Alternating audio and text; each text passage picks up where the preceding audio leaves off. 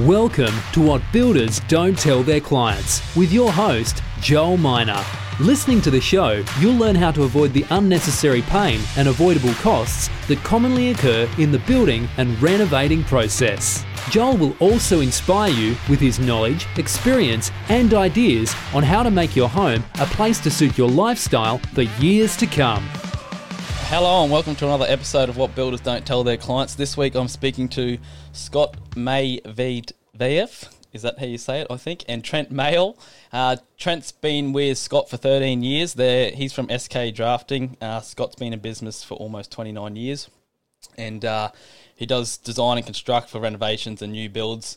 I know he does a lot of other stuff uh, with bits of commercial pieces, but today I basically want to have a chat to him, um, basically find out how and why Scott got into the industry, and uh, and work out what some of the common design mistakes and planning mistakes people make when it comes to this. So, Scott, Trent, welcome to the show. Uh, first of all, Scott, can you tell us how you started getting into the in- industry? Oh well, just left school, worked for an worked for an engineering company, did uh, structural structural drafting, and uh, worked with them for about 10 years in Brisbane.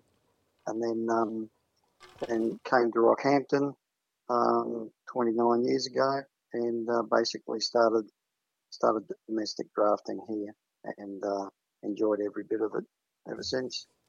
Yeah, interesting. And you've just been going since. I suppose. What What do you like?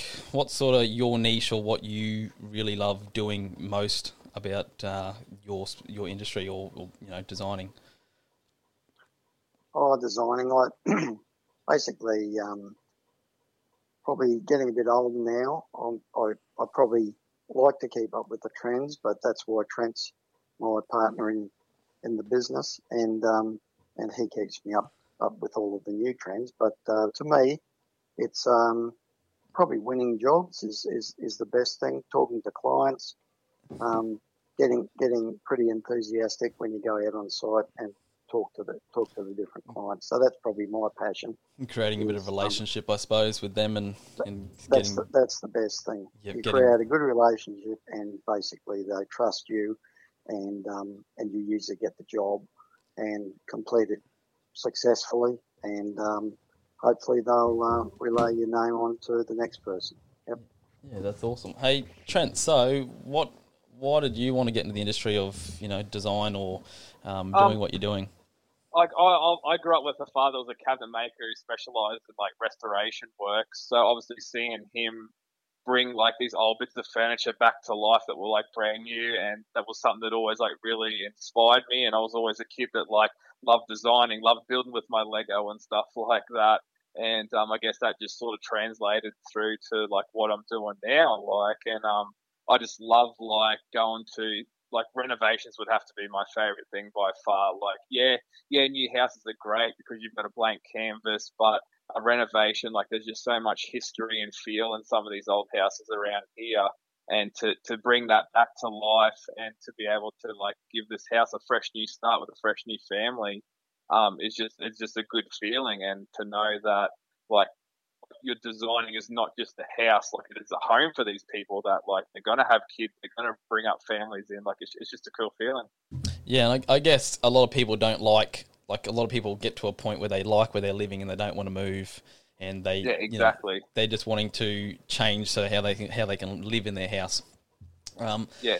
What so what are the common or what are some of the common design mistakes from your experience or your and Scott experience that you see people make quite often or that are just not aware of some some things? Okay, so I suppose when uh, when you first see a client, they give you the um, they give you their brief. Um, so most of the time, it's just the layout, and they possibly haven't thought of a couple of uh, council requirements like distances from boundaries and where a sewer line might be located and so forth. So we um, we brief them on that as quickly as possible and see if their plans can meld into the council requirements. So that's probably one of the key things when we first start with any extensions or renovations.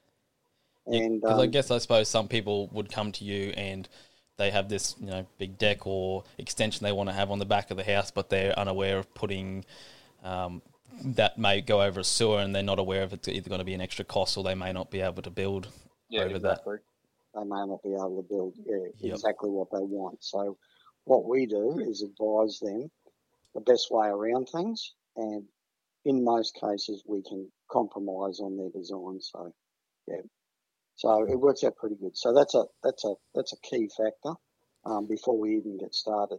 Some houses that we've actually done, the sewer line runs straight underneath the house. So in the in the newer ways of rectifying that, um, the council can um, rectify the, the old sewer line by sleeving it and um, making sure that all footings um, don't impinge on that um, that sewer. So Yep.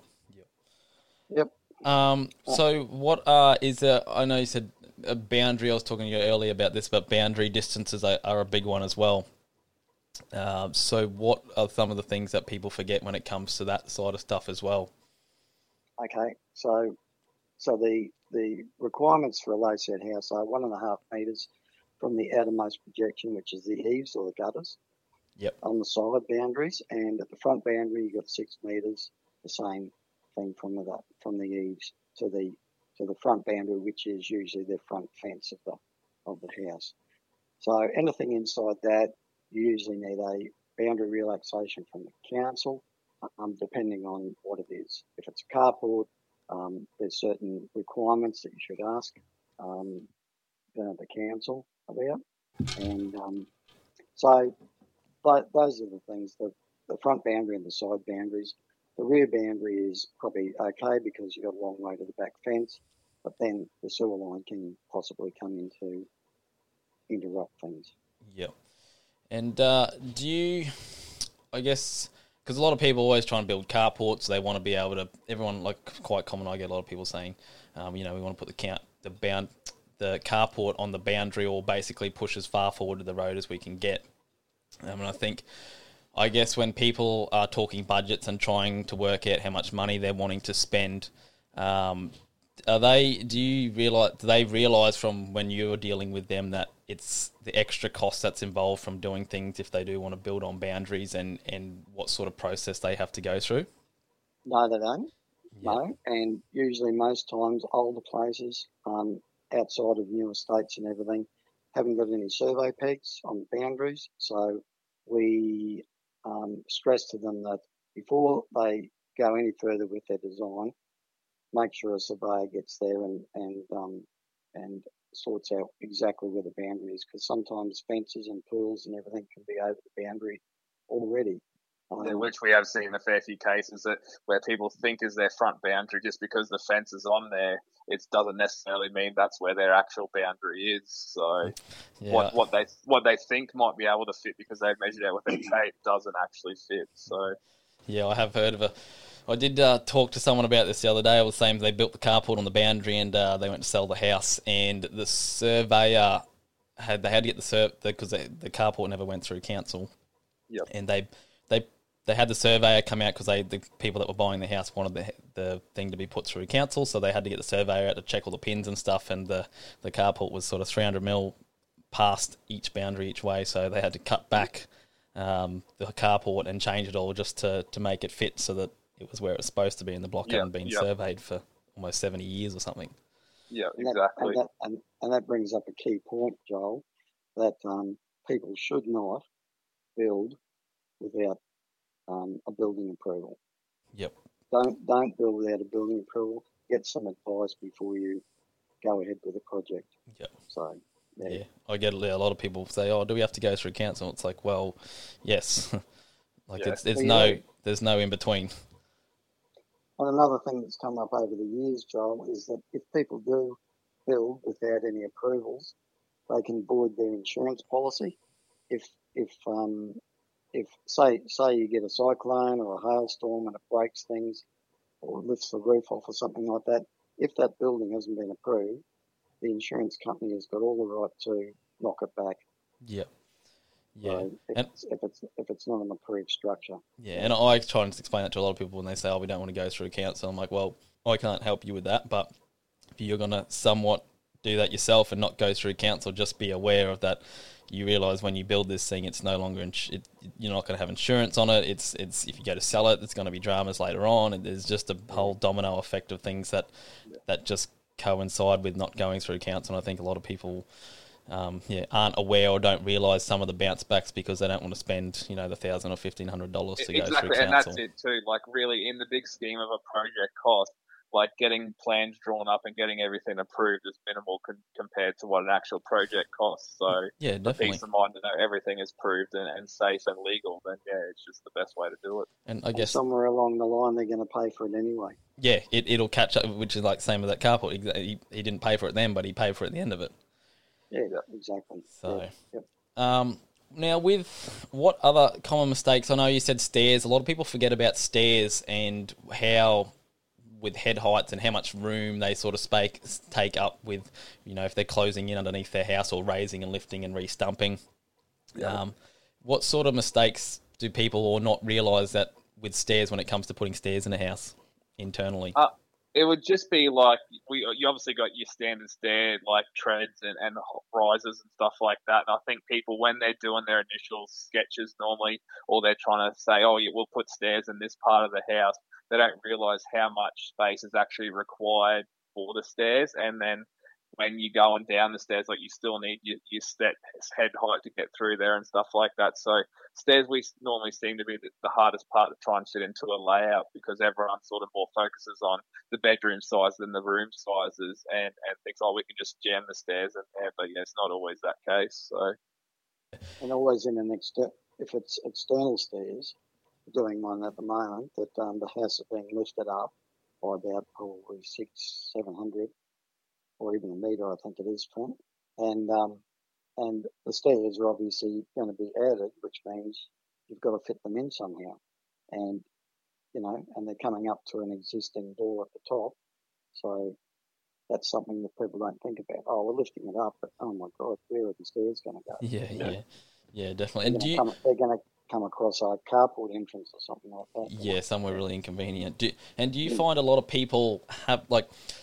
I find a lot of people, from my personal experience, have trouble understanding plans. Do you find that as well, or like a lot of people aren't visual? They can't quite see it coming to life till it is Yeah. actually being built. it's probably 50-50. Like um, some people are really good and then um, can understand and see what it's going to be like, and other people um, yeah really struggle a little bit um, until they maybe like get to see some elevations or something like that. Um, the best thing that like we always try and tell people is like to go to open houses and go look at display homes, and that way like take a tape measure and um, at least then that way you can sort of get a, a real idea and feel of sizes and stuff like that.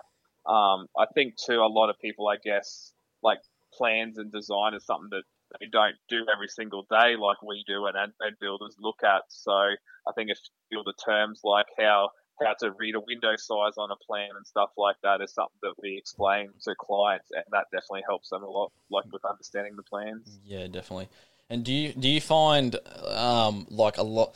How do you? Because I find that's pretty so common with coming to budgets and planning. So a lot of people um, get these come to you guys because you guys would see this a lot with people coming to this to you with a big dream of wanting to build or renovate and do this, and they haven't really thought about how much money or a budget they want to set so that it, it it ends up they just draw these you know plans that they don't really have the budget for. Do you have do you find that happen quite often, or yeah, they definitely. Well, the main one of the main things that we try and ask people, like especially these days, is like how much you want to spend on this project because there's no point, as you said, Joel, that like us draw this big grand mansion when realistically they're not going to be able to build that. And like I think it's our job to like we don't we don't want it to come back and then we have to redraw the whole thing again. Like it's I think we really need to design the best house for what someone wants to spend, and um, we definitely know the ways that we can sort of change a few things to help with people's budget and and things like that. But yeah, definitely what what they want to spend is something that we've been asking in our initial meetings just to sort of gauge the project for them. Yep. Do you do you find it hard? Like, do people open up and give you an honest budget when you ask the question? Because I find a lot of people get quite offended, or not offended, but they feel almost like it was a little bit rude for you asking that question. Um, what do you think, Scott? You probably deal with people more in that stage a little bit. Um, most people don't usually give you the budget Yep. um, that they want to spend. Um, uh, they give you the size. I think they've already spoken to a few people before they come to us and say how, mu- how much a square metre, say they're building a new house, how much a square metre with a low set um, 2400 high ceiling cost. And, um, you know, they're going to get an answer like $1,500 per square metre Yep. plus or something like that. So they've probably got a bit of an idea, but they don't tell you because they probably know that you know as a drafty, um, as a designer, um, we're we're not builders. Um, so, but some people do ask, and we just give them a ballpark um, Yeah. square meter rate because I guess it, that- yeah, yeah. it depends on the project. Yeah, That's probably the- exactly right. Thing. Like, like, you can go from one extreme where people like like want uh, a big renovation done, and they're not really that fussed about what it costs. They just want it done because it's their dream forever home. And then you have the other people that want to like renovate a house to try and add a couple of bedrooms on to raise the value to sell it. Like they're probably more the ones that'll be a bit more budget conscious and will ask us like roughly what we think it's going to cost them to build. So Yeah. Yep. And do you find that if you've got clients coming to you um, with a builder to start off with, do you find the process seems to be a lot easier, or when they're trying to stay in, in you know within their budget range, do you find it works a lot better because there's sort of the person who's doing the job is or, or potentially doing the job is can make them aware of what things may cost, or it might be a little bit more expensive to do that, or if you change this, like do you have you found that from dealing with builders and you know working the design industry Yeah. have made a big difference? I think so because um, at least like you've sort of talked to the clients and when the builder talks, like you can sort of nut out a few problems before we even get to that stage as well. And in another thing, we can also design the details around how the builder likes to construct them because obviously a few builders like to do things a different way. Um, doesn't necessarily mean it's the wrong way, it's just different ways that they like to do it. Um, so then that way, like we can do it to suit them. So yeah, I think it definitely does help um, when a client's talk to a builder beforehand. Um, and then yeah, they sort of, as you said, like you can give them a rough idea on price, and you know that like their project's not going crazy. So Yeah, yep. Well, I guess what things can homeowners that are looking to renovate um, when it comes to working at a budget or or making sure to avoid over budgeting for their dream or their renovation, what they're doing is. Do you guys have anything to say to them, or what, what could potentially they could do to try and stick to a budget and try and get the similar outcome of what they're trying to achieve? probably the size and um, the, the size of the of the extension um, and how they want to do the roof, because lots of roofs can be expensive and other roofs can be, uh, you know, inexpensive. What do you reckon, Trent? Yeah, I think um, yeah, definitely like if like a simpler design is obviously always going to be the cheaper way. So don't try and go too crazy if they don't want to be prepared to pay for it. Um, and also, like, yeah, probably like talk to a builder before they want to get to like further into the project because you guys are always more than happy to. I know you don't like giving the exact price, but you can always give people a ballpark figure so they sort of know they're in the right range um, for a job. So Yeah, I get. Uh, you touch on a good good point there too. I think it's it's really important to at least have someone to either guide them through the process or or have someone to be able to just sort of say, hey, look, by doing this, this may affect your budget, or it may it may Yeah. cost you know a little bit extra by by changing this thing or, or doing this specific thing that you really want. Yeah, and, and it's very it's very common for us that we'll have clients that come in and say, righto, we want to do it like this, and then we go, yeah, well, we can do it like that if that's what you want to do, or we can do it this way, which will save you money and be a lot easier construction. So, um, yeah, it, it's that's and that that is a pretty big thing that we get. So, And I think I think stick to um, stick to to standard sizes like standard size windows, Yep. standard size rooms, so that you know your floor coverings aren't wasted. You know, yeah, um, you know your so you you know everything in the 300.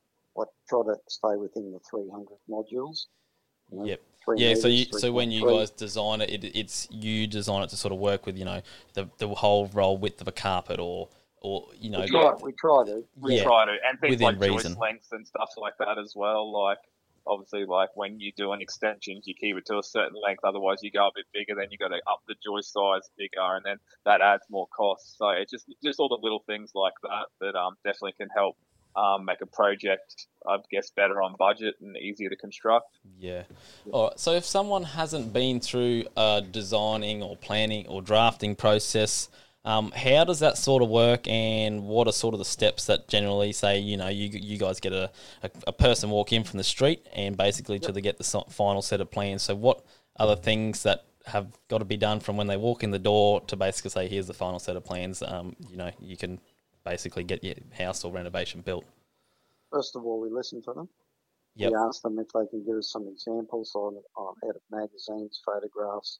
Um, say it's a renovation, we'd like to see uh, the existing house. Um, so, you know, we could set up a, a, site visit, go out there. Sometimes it's a lot easier sometimes to, um, even if, even if we don't get the job, we'll go out there and have a look, give them a bit of advice and, um, and then we just step them through the process. Little simple ways, just say, right, this is what we do. Come out and measure up. I'll give you a quote first. Uh, if you agree to that, we'll come and measure up. Then we give them a preliminary. Uh, we start with a preliminary. They go away, check all check all of the, the you know that we're all on the same page, and then um, and then we keep on keep on um, adding to the drawings until we until we get a final thing. Yeah, so normally there is a few yeah. like preliminary plans backwards and forwards with the clients because um like we're never perfect. We never get exactly what they have in their mind the first go, and there's obviously normally a few things, especially with renovations, when you've got like load bearing roofs and, and, and posts and stuff you need to work a design around. So there normally is a couple of prelims back and forward so you can tweak the design exactly how the client wants. And then, um, yeah, once they are happy with the design, then it's on to us to do the working drawings and um, all the stuff that's needed to get it built. Yep. And, and approved.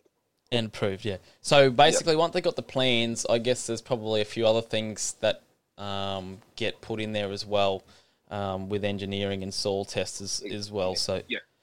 Um, energy, effic- energy efficiency. Yeah, so that's another one as well. So basically, um, soil soil test. I guess a lot of people think they get the plans built, and then from there they're like, "Oh, yep, we'll get a, get a quote when at the preliminary stage, just to sort of work out where they are." And then yep from there, I guess once they sort of move to that stage of getting the final plans, do they get soil tests and engineering and stuff gets done basically once they want to lock in the set of preliminary plans yep, they've exactly. done? Yeah, yeah, yeah. Yep. And we arrange we arrange that all for them because most times they've never done this before, so we've got the contacts to do that. Yep. And, then I guess once they've got them engineer engineering, they've got the final sets of plans, the soil test, so they know what's in the ground to be um, for the earthwork side of things, they, they can sort of work find a builder to, to work with that as well and, and work out what sort of pricing and, and what costs are going to come to it. What advice would you give to people going through the planning and designing stage um, that basically don't know nothing from a bar of soap? Um, what would you suggest to them? Um, as Scott, yes, as Scott touched a bit earlier, I think the biggest thing would just be like know how you want it to look. Like if you can show us visually how you want it to look, then we can translate that onto a plan. So like it really helps with us like when someone wants to do a renovation or a new house and they have say a photo of one house they see on real estate and said, look, we really like the roof design of this house. And then they say, oh, we like this bathroom layout. And they show us a few photos. And even if it's like from 20 different houses, like we can sort of patch it all together and we can, you can get a real feel of what someone's taste is and their styling. And then um, you can sort of design it to suit that. Yeah, and, and I think that's a good point too. Is either having as many ideas on paper or brainstorming all the things they would like or what they want to have, yeah, and, yeah. Fo- even just a, even just a list written down of like like so many bedrooms, so many bathrooms, and roughly sizes and stuff. Like all, all that helps. So yeah, think... ceiling heights, yep. yeah, roof roof roof type. Wind. Don't, don't worry about windows because that can be sorted out later. Yep, yeah. But some people, not many people, get that pedantic in the in the beginning because you know, they're more worried about are, bedrooms yeah, and, and sizing yeah. and how big this and deck and everything yeah. else that goes with it. Yeah. I think if a lot. Get, of... If you get, yeah, I think that sometimes it's a little bit frustrating when people just uh, email you and say, uh, "Can you give me a price on?" Really, they don't give much of a description. So, you know, really, what's the harm in making an appointment? It's there's no cost involved. just make an appointment Yeah. and um, you know give as much information, or even on an email was possible. You know, Yeah, and then we can instead of then we can actually get back. You know. Yeah, I think it's really important. And same, like I, I talk to a lot of clients all the time. I said the best way for this to work or communication is, is really to be open and honest. And I guess that would go the same for you guys. Is you know they they really need to be open and honest with you to make sure that you can get the best outcome for them, rather than them giving you holding their cards to their chest and sort of saying we want a bit of this and a bit of that, rather than Yeah, saying bang, exactly. this is we think what we want, and let's just get into a brainstorm and start you know designing and, and throwing some ideas around the table. Yeah.